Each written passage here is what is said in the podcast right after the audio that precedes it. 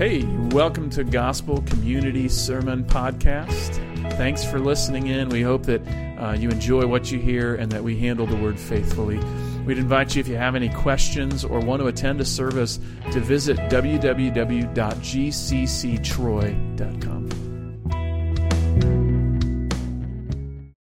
So, if you're new here, we are partway through First Peter.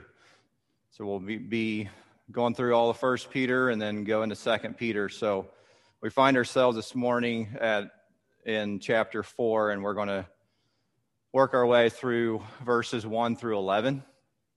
And before we dive into that, I just kind of want to maybe set set the stage a little bit for kind of the thoughts on on going through this, and really it's for all of all of what Peter's been trying to tell us all along. So I thought that it's calibration time. So it's not celebration time. So it may re- ruin that song forever. Not ruin it. Now every time you hear celebration time, um, it'll, uh, now you can think calibration time. So, but I just want to just spend a few minutes here and just go through what calibrating means. The definition of calibration is to standardize or to bring into conformity with a standard by determining the deviation so as to ascertain the proper correction factors needed to adjust precisely for a particular function. I'll read that one more time because there's a lot there. To standardize, to bring into conformity with a standard by determining the deviation so as to ascertain the proper correction factors needed to adjust precisely for a particular function. So, a lot of things that we have in our lives are calibrated, they decalibrated. It can be hydraulics, it can be compasses, it can be machines, equipment, electronics. There's lots of things that are calibrated. Often, poor performance or poor output is the first sign that a machine requires calibration. A product that does not meet specifications or a machine that fails to operate as intended are two of the most common indicators that calibration is needed. So if you go back to the previous slide there, so the process of calibration involves the standard. We have to discover the standard. So we have to know what that standard is. And then we have a difference. We see if there's a difference. And so we determine the deviation from that standard. And then thirdly, there's correction. And so adjustments are made to obtain the manufacturer specifications for whatever's being calibrated. So sometimes we say, well, how often? Well, that depends on how intricate the part is or how intricate the machine is, whatever it may be. Um, simple instruments might only be calibrated once in their life, if that. Maybe they're just manufactured and they're never calibrated. Um, complex instruments, there's some things, there's there's lasers and cameras that involve 3D scanning that you calibrate every time it's used. And so there's there's multiple complexities. And whether something is simple or it's a complex calibration, the user needs to be in close relationship with the manufacturer. So if you're not in close relationship with the manufacturer, you're not going to have a clue if something is working properly or the way it should be calibrated. We calibrate also uh, according to the manufacturer's recommended time frame. Um, calibration may be made for the confidence of the user. Maybe if there's someone sets ship or sail on a ship to go around the world, they might want to calibrate and make sure their compass is calibrated because if they're off just a little bit, they're going to miss where they're headed. So it could just be for confidence of the user. Um, or calibration is done whenever there's alter, alterations or modifications made. So you want to recalibrate if you've added to or do something. Um, if damage is suspected, there's always calibration. In all cases, by following the manufacturer's guidance, peak performance can be achieved. And so we take that And then we look at ourselves and we, and we look at humans, and humans are the most complex instruments ever created. And we can see that physically just by unbeliever or you can talk to a doctor that's an unbeliever and you know i think it's across the board that people would uh, most people would agree that the, the human is just the most sophisticated thing created and then so we kind of get off of the equipment tools and the physical parts of it and we look at spiritually um, Spiritually, we're fallen and redeemed, which is pretty complicated. It's, it's unlike angels, even. Angels, it says the angels are in awe of the, re, the redemption that is made available to mankind. We look at the, our spiritual beings, and we're, we're eternal beings. Either we're with Christ and we're heirs and joint heirs, or we're without Christ, which means eternal separation from Him. So, with that complexity, the simpleness that we just went through, it shouldn't surprise us that we need calibrated daily, sometimes hourly. Oftentimes, my life is by the minute. So, we need to know that. The deviation from the standard, which is God and what He wills for our life, is revealed to us by the Holy Spirit through the opening of our eyes to reveal our Creator. We can't, we can't see the standard, we can't fix ourselves. We have to go to the Creator. So Peter reminds us of the standard. The Holy Spirit reveals the deviation, which enables the Creator to make corrections. So I want to pray here before we get started. We pray that the Holy Spirit will reveal the deviations in our lives this morning and we can truly live for our Father the way that we are created to live. So let's pray. Father God, we thank you for this moment of time and we just ask that you would be glorified through all things. Um, as Levi said, help everything that is said and remembered this morning to be accurate and true. If anything is amiss, that it would be forgotten um, or brought to attention. Father, just help us that we would lay all distractions aside and that we um, can see the Holy Spirit's work in our hearts and that deviations are revealed, and that um, through your coming to earth and your death, burial, and resurrection, and your spirit within us, that corrections can be made and we can be restored. We love you and ask this in Christ's name. Amen. So today's passage, we're going to divide it into two sections. We're going to go verses 1 through 6. And that's going to be, we're going to look at temp- it should be temporary suffering, but that's okay. So we, we've got temporary su- suffering we're going to look at in verses 1 through 6, and then in verses 7 through 11, we're going to go and get our focus on eternal hope. And the temporary suffering that Peter is going to talk about is the suffering that is incurred upon a believer when they are following him. So we're not talking about the suffering of a fallen world. We there's many ways that mankind suffers, whether you're unbeliever or not. We might have sickness, death. There's all kinds of things that is just a result of a fallen world. However, all suffering is allowed by God, created by God in order to and through the process that we would affix our eyes back onto him. So, the temporary suffering, like I said, that's what it's getting at. If your children, the temporary suffering we're talking about is not um, the suffering that it takes you to do your homework, like you think it's going to take forever, or it's going to take forever to clean your room, or these types of things. Everything that we have in this life is temporary.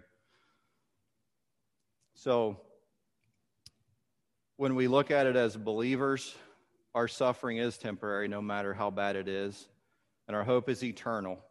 And the hope that we talk about is not it's not a hope so hope like oh maybe it's a no so hope. So the hope that we oftentimes use in our conversations is not the hope that is that is meant when we're talking about eternal hope. And for unbelievers it's reversed. Um, this one and two is reversed as far as there's eternal suffering and people that are unbelievers have temporary hope they put their hope and their trust in things things that are temporal. So we're going to dive in um, chapter 4 verses 1 through 1 and 2 it says since therefore christ suffered in the flesh arm yourselves with the same way of thinking. For whoever has suffered in the flesh has ceased from sin. So as to live for the rest of the time in the flesh no longer for human passions, but for the will of God.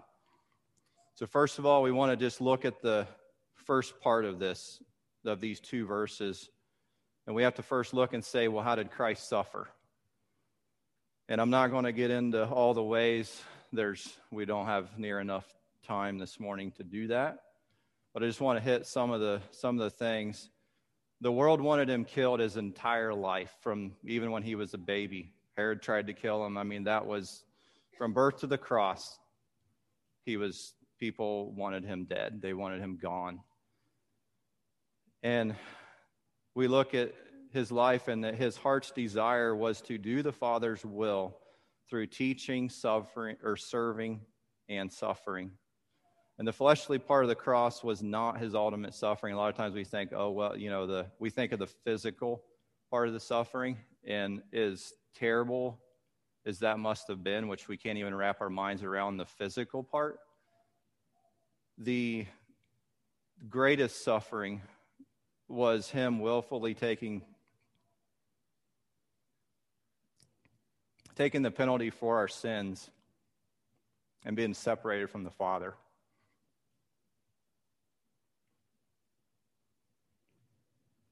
And we look at the suffering he endured, though, was it was the theme of his whole of his whole mission. Right? He he knew before the earth was created that by him that he would come and suffer for us. So we need to arm ourselves with the way of thinking of Christ, and that is not that not not in some of the ways we just talked about, but it's it's in doing the will of God and what He has in store for us. Does this mean that when we suffer, we no longer sin? Because it says, For whoever has suffered in the flesh has ceased from sin. To answer this, we first have to understand what suffering Peter is referring to. And like we just, like I said a little bit ago, it's not the suffering of my car's broke down or the AC's broke or we have I have cancer because the entire world suffers the same. But Peter's referring to the suffering for Christ. When we are a child of His, our heart's desire changes from following fleshly passions to following His will. We still sin, but we, do, we, but we don't continue in sin. So when sin is brought to our attention, we don't remain in that sin. Sins are repented of, forget, forgiven, and forgotten. And so when you look at it in an eternal aspect, our sin is ceased, it's gone because he's looking at it eternally. When we wake up each day, I just want to ask this question Do we desire to do his will or fulfill our desires and passions, whatever they may be? So it goes on in verse 3 For the time that is past suffices for doing what the Gentiles want to do, living in sensuality.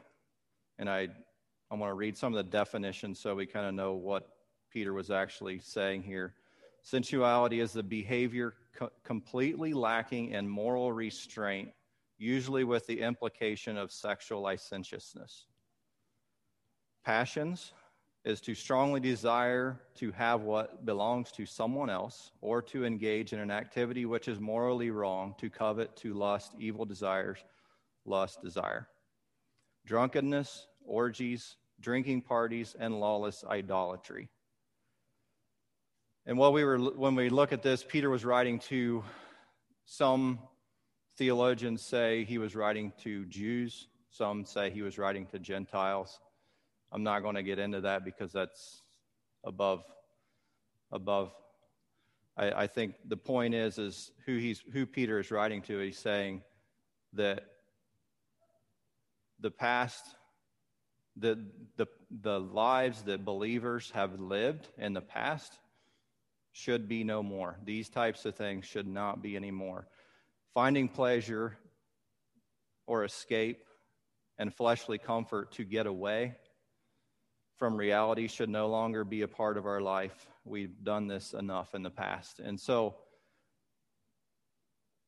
we might we might think that well, we don't do the things that are on this list, but I think we have to look at the desires of the heart of what why people were doing these things. And I think we find that um, our hearts will reveal that we do the same things, we just do them in different ways. For examples, just want to throw out, um, and I'll clarify this sports, hobbies, entertainment, social media, jobs, busyness. Some people filled up their whole life with busyness. Some people are idle and they just don't want to do anything. Anything that we do to escape reality and serve our fleshly desires is included in this list. And so I'm not saying that sports, hobbies, things, but if we do those things just to try to have our own little me time and to get away totally, then I just question it. I'm just saying, question your hearts, question your motives, question. Let's question what we do each person can only answer this for themselves. In verse 4 and 5, it goes on with respect to this, they are surprised, meaning unbelievers, when you do not join them in the same flood of debauchery and they malign you. But they will give account to him who is ready to judge the living and the dead, for this is why the gospel was preached, even to those who are dead that though judged in the flesh the way people are, they might live in the spirit the way God does. So I want to first let's look at what debauchery means. It means behavior which shows lack of concern or thought for the consequences of an action. And malign means to speak against someone in such a way as to harm or injure his or her reputation and or life. So Peter was talking to the believers in that time and saying, hey, don't continue to live the way you lived. And when you do that, when you don't live that way, then don't be surprised when when people want to harm or injure your reputation or life because of the life that you are now living.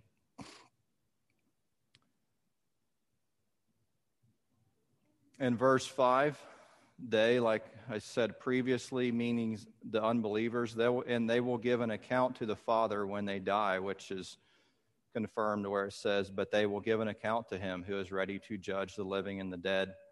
He will judge them for their actions their motives and their lives. So it's not up to us to straighten that out. It's god's people and god's creation and he created all and it's for him to straighten doesn't mean we don't have loving input. Verse 6, where it says, For this is why the gospel was preached even to those who are dead, it's referring to those that have lost their lives for being a follower of Christ, the martyrs, the ones that have already died because of their following for Him. It says that um, though judged in the flesh the way people are, they live in the spirit the way God does. Some of you might be experiencing or have experienced suffering for Christ. And sometimes this kind of suffering is inevitable, and sometimes our suffering for Christ is self inflicted. And I'll explain that a little bit. It all depends on our hearts and our attitudes, the way in which we, we respond to unbelievers around us. Do we truly honor everyone as Peter called us to back in chapter 2?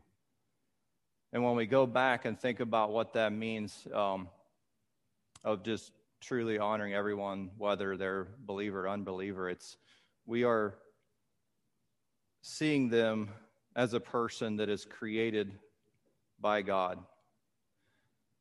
And so we need to honor them by having love and compassion the way He did. So if there's remarks made, if there's ways that um, we are made fun of, or particular in this country, most of the time we have these interactions, it's more mockery made fun of. Some countries, they're they're put to death.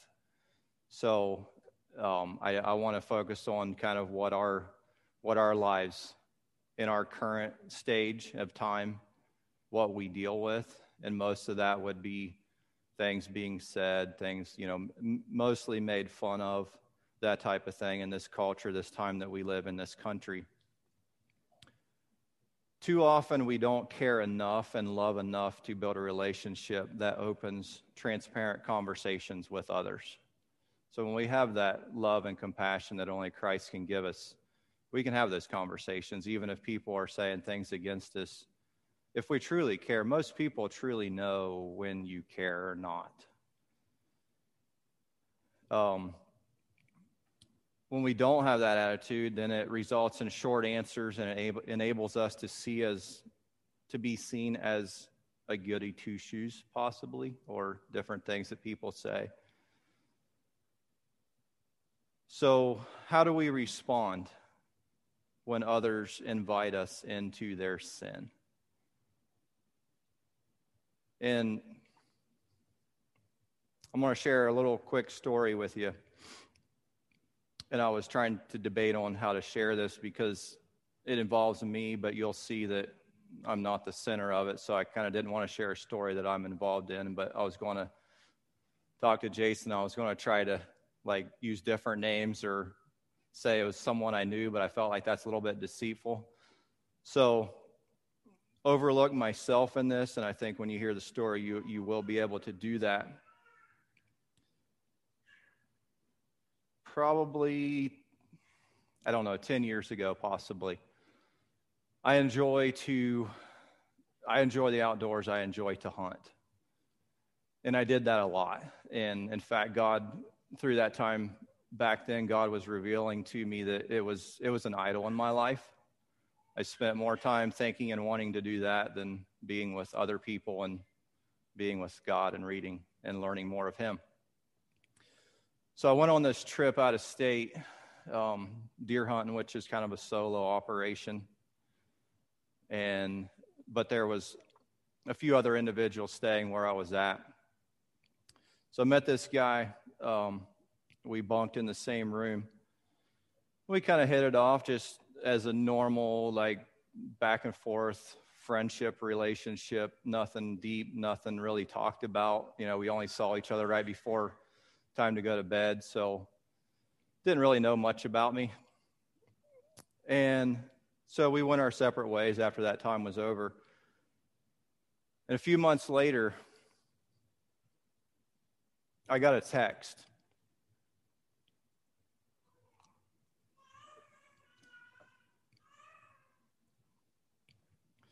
And it was a picture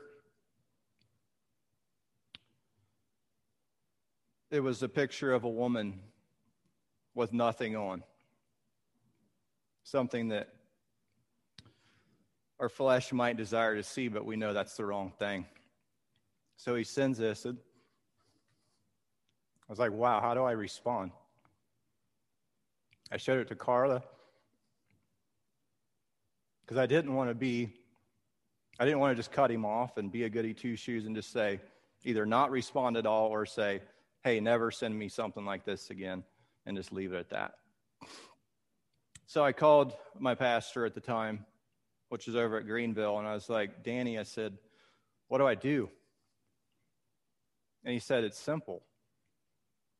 which I should have known, but he said, just tell him that you can't have that in your life because you honor and respect your relationship with your wife so much that to have something in there like that tears that relationship down. And not only that, you go further and that tears apart your relationship with God. So I called him. I said, Hey, man, I said, don't do that. I said, for the protection of my marriage and my relationship with my God, I want to see it.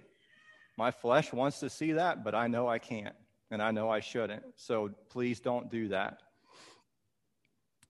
I thought it would either go one of two ways either he would be done or not. Well,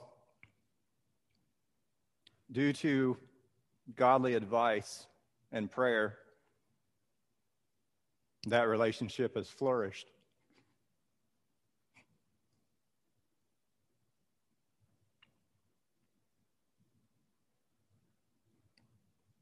I can't say that he's a believer yet, but we've had so many. He, he learned really quick that, uh, that there was a seriousness of the God that was served. And he respected that and he wanted that. And so I see him a lot. I talk to him a lot, and it's great. God also revealed through that, hit back to some of this that we talked about our sports, hobbies, different things. There's times where that might be idolatry, which was where I was at. And God started revealing to me that, Ryan, this is interest that you have, and you can either make it an idol or you can glorify me through it by including others and building relationships and sharing Him. So I just share that story because I think the time and the culture we live in, the, uh, the way we respond to unbelievers is so crucial in sharing God. And so I want to encourage you. And I also want to encourage you that don't just ask your pastor or an elder, that's great. But I want to say there's so many godly men and women here. So don't, there's times where you may go to the pastor and elder, but the blessing is twofold when you have these conversations. And so spread it out, spread it amongst the whole body of believers here. Lean on each other and share and be transparent on how we deal with our daily lives. So we're going to go to the next section of eternal hope that we have um, in verses 7 through 11. And Peter, previously in describing the things that were described, were like the fleshly, self serving love. Basically, all those items that he listed out as ways that is it's a self serving love. And now he dives into the love that we are called to, and that is a serving love. It's a sacrificial love. Self is not involved in the love that we are going to talk about in this next section. And it's a stark contrast, which should not be a surprise. Our eternal hope in Him enables us to live in such a way as we're called to live. So in verse 7, it goes on. Peter says, To the end of all things is at hand. Therefore, be self controlled and sober minded for the sake of your prayers. Everything necessary for the end has happened. The Messiah, Jesus Christ, has came. He lived, he died, was resurrected, was resurrected. He's ascended back to the Father, and he now reigns over the universe and is ready to judge all. So that's the end is at hand because in eternity, when we look at the eternal hope, just had this conversation just a few minutes ago with eternity in mind that whether Christ's return is this afternoon or whether it's another 2,000 years, it's still it's still nothing. It's still the end end days and in eternity perspective. It's it's a flash. So how do we respond to that part of the verse where the end is at hand. I want to ask the question is there, is there panic or fear or isolation or pleasure seeking? I've seen this quote the other week, and it said, Imagine if our Christian view of the end times was centered on preparing for Christ rather than an Antichrist. And it's similar to what you may have heard like to know a counterfeit, something counterfeit, you have to truly know the original. So let's center on preparing for Christ rather than an Antichrist. Centered, quote goes on, centered on the mark of the Lamb rather than the beast. Centered on preparing for redeeming the earth rather than escaping it. And centered on hope rather than fear. Our prayers or conversation with God should be with a clear mindset self controlled, sober minded, Peter says. Not casual and meaningless, meaningless as if we're simply checking a box.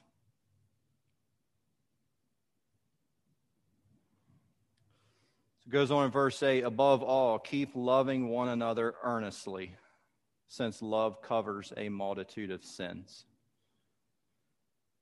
Jesus tells us that the greatest commandment is to love the Lord your God and to love your neighbor. And an earnest love is an act of love, it's not a passive love. So, earnestly means it's going to take some work, it's not going to be necessarily easy. It's much more than words, just simply saying, Oh, I love you, and going on.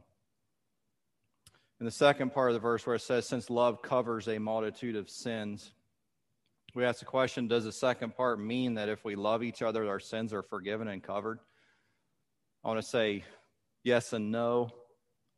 Yes, because if we truly love each other, we will forgive when sinned against because Christ has forgiven us of much more. So when we can't forgive others, then really I question our belief of what we've been forgiven of. So there's a relationship thing with Christ there with ourselves. It's similar to the Lord's Prayer where he says, Forgive us our trespasses as those and for as we forgive those who trespass against us. So if we don't forgive each other, then uh, I question our belief of our forgiveness. I believe what Peter's referring to here is that when we earnestly love each other, we forgive them of the wrongs against us, and we don't hold bitterness over past sins. I think that's the covering he's referring to is that we don't remember when someone repents and says, Hey, sorry, you know, we, we don't hold a grudge. They're covered, the sins are covered. So let's remember that. Verse 9 show hospitality to one another without grumbling when Peter wrote this, there was there was a time where there was persecution. Persecution was building for unbelievers, and so people may have been, well, not may have been, they were, they were being pushed out of their homes, pushed out of their towns they lived in, and they were might have to they might be passing through your area and you would have to put them up and feed them for who knows days weeks months who knows so the hospitality was real. It was an earnest hospitality. It's we don't we don't really fully understand what that's like. A lot of times, if we have family or friends, even in for two or three days, we're ready for them to be out of our house. So I'm just saying, there, I've I've grumbled. Um, but the hospitality that he means is real. It's it's a godly hospitality. It's it's um, it's easier, I think, at times for us when we think about hospitality and helping others. A lot of times it's easier for us to give our money than our time. So we look and see, well, you know, how does somebody need help? And oh, you know, a lot of times our, our time is really what we we latch onto that pretty good. I do. I like my time. So uh, I, I think that it's it's our time and it's our service. So we just need to ask ourselves if, if we are serving sacrificially with a sacrificial love or a reluctant love. And are we checking a box with our hospitality? Like say, well, we need to be hospitable, we need to hospitable, we need to have people over, we need to do this or that. And we want to make sure it's not just checking a box, but that our hospitality involves truly loving each other and honoring each other, and that we desire deeper relationships with others that that's our end, end goal.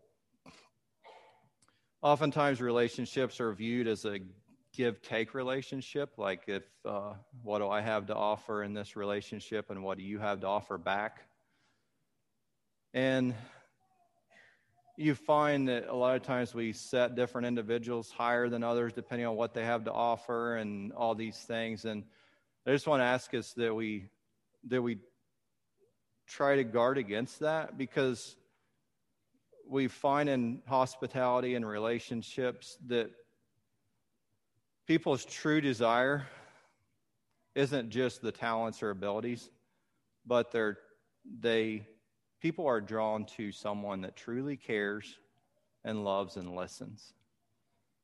So let's be a person, people that truly love each other love others, we listen well. Um, it's a quote I heard the other day. It said, Seek first to understand before trying to be understood. And that stuck in pretty good. So we'll move on to verse 10. As each has received a gift, use it to serve one another as good stewards of God's varied grace. James 1:17 says every good gift and every perfect gift is from above, coming down from the Father of lights, with whom there is no variation or shadow due to change. We need to see that everything that is given is an opportunity to serve others.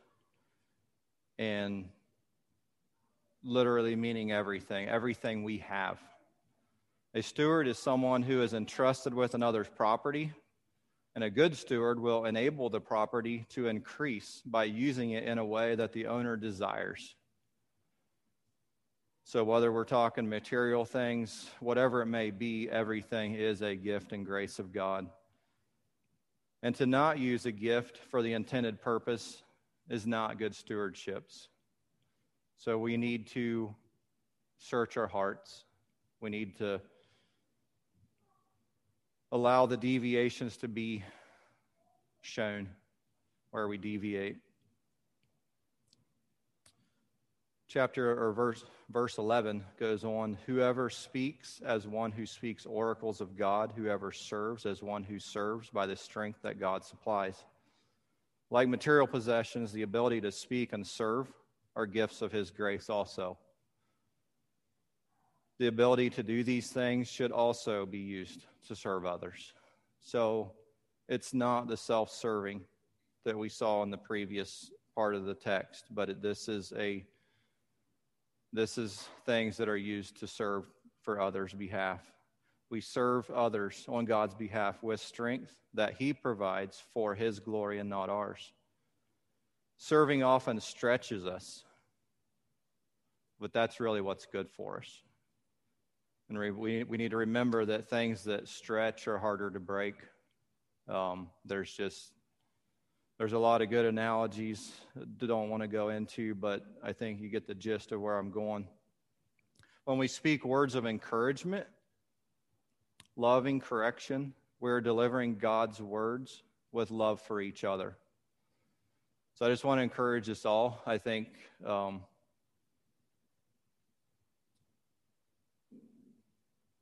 not a whole lot more needs to be said on that, but we just need to truly love each other like it first started.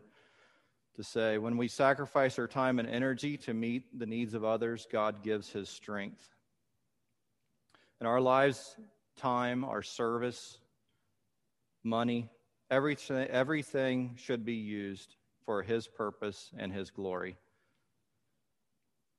Say, well, does this mean I can't enjoy life? And I just want to question say, well, enjoyment usually isn't what I think it is. There's a lot of times, even before community group or something. It's like, oh, I don't want to do this tonight. And then you realize after it's over that that's the best thing that could have happened. And so I just, we have to constantly remind ourselves of where we find enjoyment because everything, everywhere else we look for enjoyment, it's not fulfilling. And if our life and interests involve others, it is a perfect place for relationships to be made. So the last part of verse 11 reminds us of why all this is created. It's all created in order that in everything God may be glorified through Jesus Christ. To him belong glory, dominion, and dominion forever and ever. Amen. So, just to recap real quick. Um, always be reminded that suffering creates growth, but it only creates growth when our eyes are fixed on the goal. It's kind of like an athlete. Um, they might train, they train hard, they stretch things. The, the, the workout isn't fun, but if they keep their eye on the goal, that keeps them motivated. So we have to keep our eye on the goal, and that is the standard that we previously talked about. That's Christ. That's the eternal hope. We keep our eyes on the eternity and why He's created us and His will. And it gives us strength through the times of struggle, through the times of stretch. And then we can look at those times of stretch and those times of struggle. When we keep our eyes on Him, we can look at those times and we realize that really it's probably the best thing for us because without stretching, there's not growth. And so, through this process, it's God's will and plan which brings glory to Him and a deeper relationship with our Creator. And so, when I think that we, when we can see that suffering for His sake and that offering a sacrificial love to others, when we see that for what it really is, it makes life a lot easier when we know that that's the way He designed it. So I want to pray to that end. Father God, thank you for this time together and that we could focus our eyes. Help us that we would focus on you, not on ourselves, and that through times of suffering, through times of stretching, through times of serving, through times of earnest love to one another, like we're called to, Father, that you would supply us with your strength and your grace, and that we can um, more fully align to your will each and every day, and that we would truly become the instruments that you have created us to be. We love you and ask this in Christ's name.